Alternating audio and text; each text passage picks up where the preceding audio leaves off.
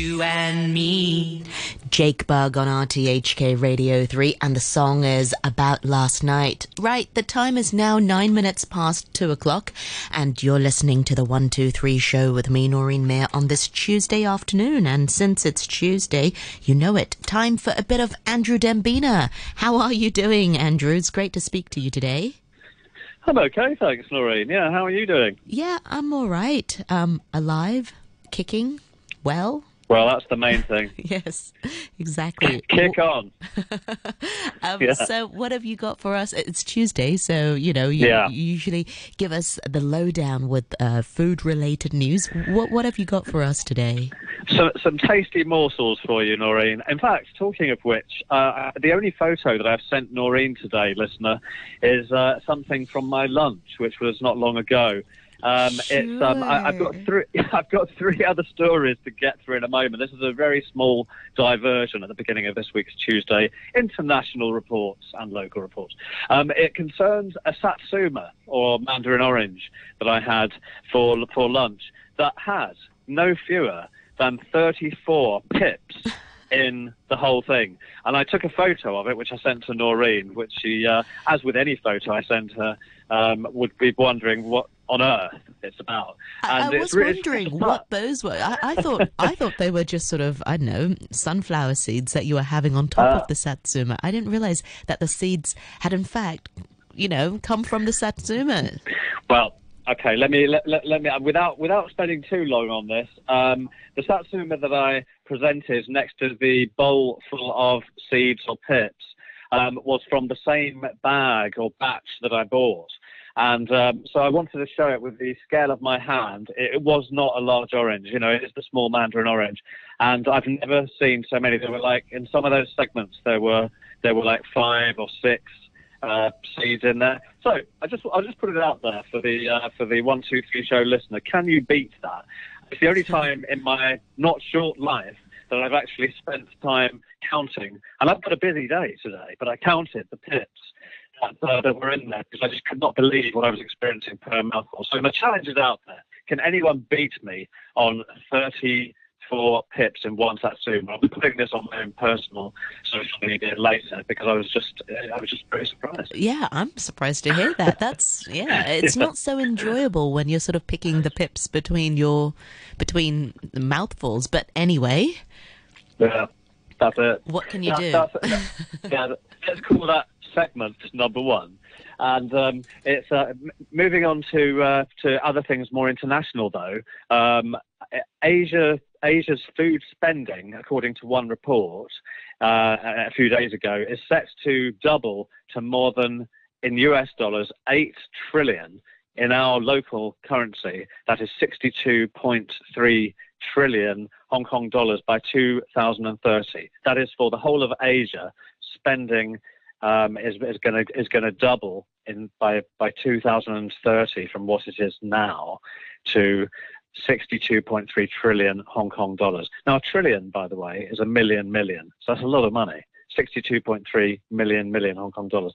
This is according to a new joint report by PwC, the Multinational Professional Services Network, Rabobank, a not Bank, Rabobank, a Dutch multinational banking and financial services company, and Temasek, a Singapore-based investment company. So much of that demand is, they, they, reckon, is going to be led by the region's changing consumer habits and the rapidly, still rapidly growing population across Asia. That is. Uh, that, that is what Temasek, one of the three partners in this report, um, uh, uh, uh, one of the heads of Temasek told CNBC's Squawk Box Asia, uh, actually was just around two weeks ago. So uh, more than 1.5 trillion dollars, US dollars of investment will be required to keep up with that swelling demand. Um, that's uh, within the industry, the food industry in Asia. These are, these are huge figures. So Asia should change its eating habits, this report says, uh, or it's, it's, very likely to, to be going for more meat-free proteins. That's what uh, Temasek Asian consumers are th- thought to be doing by 2030. Mm. So the food spending is going to become the world's largest food and beverage market, the study says, which is quite amazing. And this report is called the Asia Food Challenge Report 2021, if anybody That's wants crazy to, to have a look at some more. To, to think about like our grandparents' generation, they just sort of Hmm. spent the least on food. You know, it was just to fill their tummies, or sometimes they'd go hungry during those sort of harder times. Well, it is crazy, isn't it? Because I think in some respects, even though we're not doing so much travelling these days, but even in not so well off pockets in Hong Kong on our doorstep, or um, when we do go travelling and inevitably, as a, a, you know, uh, one of the things I remember about travel uh, on our holiday that I went before I had a kid, where I went with my wife to Sri Lanka, and it was a, it was a great, really interesting cultural holiday. But we did, we were really just um, noticing the very small amounts of food that people were buying in markets, the beggars that were, you know, that, that were around and really wanted just for everyday needs. And you do, I, I still sort of think of parts of Asia. I don't mean that it doesn't exist in Europe, North America, or South America, or different parts of the world, but I think that um, you know one, one still sort of imagines that there's a sizable portion of Asia, and, and uh, no doubt there is actually, which um, which is uh, on the rice line, not the bread line. I suppose it's the rice line or whatever. You know, it, it, it's um, so so this does come as a real surprise. I think um, yeah, I'm across the board. hear that. That's Yeah, yeah, and it's um, it goes on to say that much of the demand will come from changing consumer habits of an increasingly health conscious, digital savvy region, uh, but also, as I mentioned before, from its rapidly growing population. By 2030, um, Asia is expected to be home to 4.5 billion people and 65%. This is crazy of the world's middle class. So more than half of the world's middle class, uh, you know, who have that spending power, disposable income, and who can up their nutritious food content. They can up, you know, all kinds of uh, um, recreational food and drinks, snacks, and all these different things. So uh, that's what middle class uh, and and above does, isn't it? So um, it, the, one of the uh, one of the people behind this said folks want healthier food, they want safer food, they want to buy online, they want food that's sustainable. And that was uh, Anuj Maheshwari, who's Temasek's managing director, director of agribusiness. And, uh, and he was telling that to CNBC's Squawk Box a couple of weeks ago. Yeah, India and Southeast Asia are set to account for the greatest increase in spending during this time leading up to 2030, growing at an estimated compound annual rate of 5.3% and 4.7% respectively. That's Southeast Asia and India uh, between now and 2030. China, however, will remain the largest market overall, despite the growth figures being higher in Southeast Asia and India. And the report's findings are based on the survey of um, uh, around 4,000 consumers across 12 Asia Pacific countries, as well as conversations with senior executives at the uh, some of the biggest um, uh, companies involved in the food sector, and analysis of over 3,000 publicly traded food and beverage companies. So it's a fairly wide uh, widely researched um, fi- set of findings that it's found. Um, just a few more stats. According to the report, it, it will take 1.55 trillion US dollars of investment by 2030 across the entire value chain uh, of food production and food distribution, etc., to meet Asia's swelling food demand. So it will take 1.55 trillion to feed that demand that's increasing all the time, and that marks an increase of what was estimated to be about half that, um, uh, 750 billion uh, to 800 billion investment originally estimated uh, by the group's uh, report a couple of years ago in 2019. So it's jumped up massively in terms of projection in two years. Yeah, Um, all, all of this. Uh, Sorry, go on, Yeah, go on. Andrew. Go, no, no, I was just going to say, well, no, all of, all of this is really staggering. I mean, we heard before about um, the increase of middle classes driving it with healthy diets and so on. Um, but there are other critical trends that uh, that were identified, such as uh, more demand for fresh produce rather than preserved produce. Um, again, you know, you you mentioned things that we notice about Asia. One thing I noticed immediately when I came to Hong Kong uh, decades ago, and also other parts of Asia, is that things were eaten very fresh. Wet markets used to exist more here today than they do now. Yeah, do you um, remember when? Well, I certainly remember when I was little, going to the market with my granddad. Um, yeah. We'd just get uh, live chickens. It was yeah. actually quite horrifying. Yeah. And people yeah. blow, blowing blowing the, the, the chicken's pet pet, you know, the, the bottom oh, to make yeah. it's so bizarre. I still really remember on til- on on the telly and you know just people doing that just to make sure that the chicken was fresh. It's really odd, just sort of blowing on their bottom.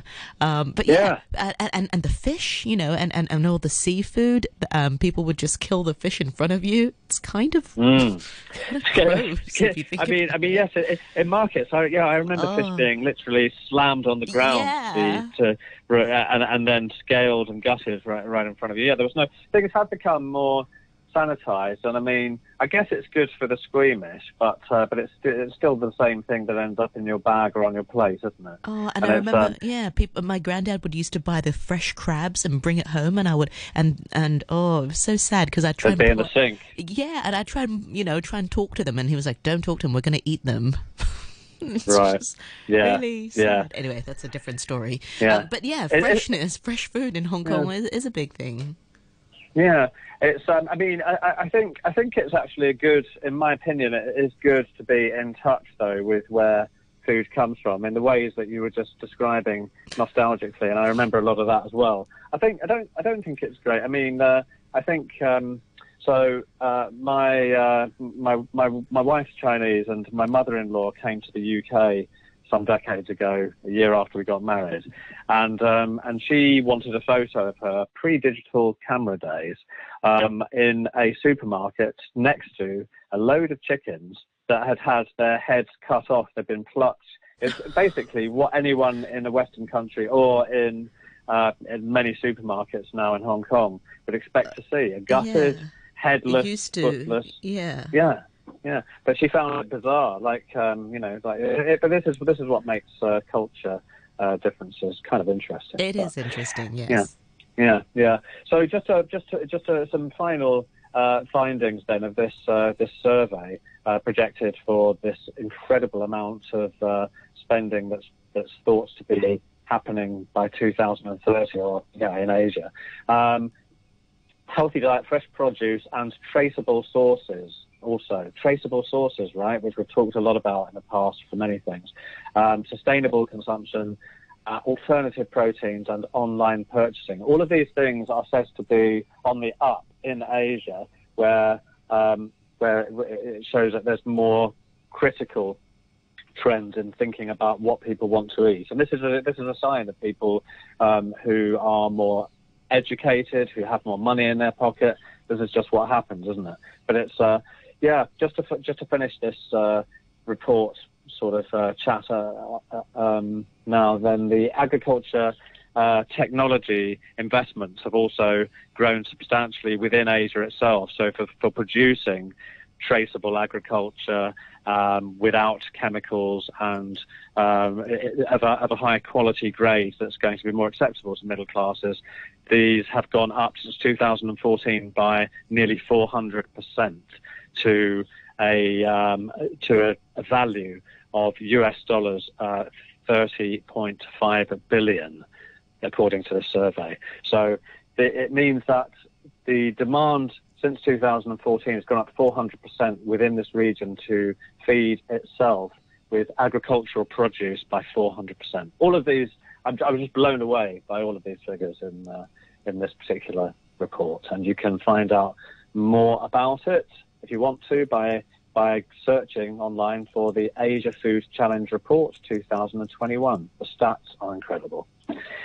Um, so moving on to something uh, uh, after that, perhaps a little uh, a little less punchy, uh, something in Hong Kong. Um, that uh, have you heard of or ever been to the quite popular low-priced Japanese um, food emporium Don Don Donki. Oh yeah, I have been there. yes, um, not not many times, but uh, um, do you remember the theme tune when you go inside the the, the Don Don Donki? Don Don Oh, ha- Don can- Don can- Donki, and, and it gets stuck in your exactly. head, doesn't it? Yeah, yeah, yeah, yeah. I was gonna, I was gonna ask you if you could remind us, but no holding back whatsoever, Noreen, was there? Um, it's um, well, th- uh, so this this establishment is um, going to open its first ever sushi restaurant later this month in Hong Kong. Oh really? which cool. they, yeah, and, and it's going to offer this is is quite a lot. 90 different kinds of sushi, inc- including some uh, which it says are premium tuna and fresh salmon, premium tuna and salmon in terms of quality. So, yeah, I mean, it's known to be a very affordable place. The location of this is going to be in Tsuen Wan, so it's not going to be in the downtown, at a place called OP Mall, which I don't personally know. I've not, not been there. Do you know that one? No, I don't. No. Okay. Okay. The restaurant's going to be called Sen Sen Sushi. It's going to seat 180 guests max and have, as I say, 90 different types of sushi. That's pretty big. I mean, I don't know what um, other well-priced, um, you know, the, the other popular establishments have got, but that sounds like a lot. And yeah, the highlights on the menu are, they say, are going to include premium tuna sourced from all around the world. What it doesn't say, by the way, is whether it's sustainable. I tuna. know. I was just going to say yeah, that yeah, because it I kind of made a that. pledge to not really have too Yeah. yeah. too much fish because yeah Yeah, yeah. There's some. There, they just there are some dodgy sources, aren't there? yeah And uh, I don't mean the sources you want to tell me where they come from. Um, and it, it's also going to have large, genuine Hokkaido scallops, which are, um, you know, they're usually pretty expensive.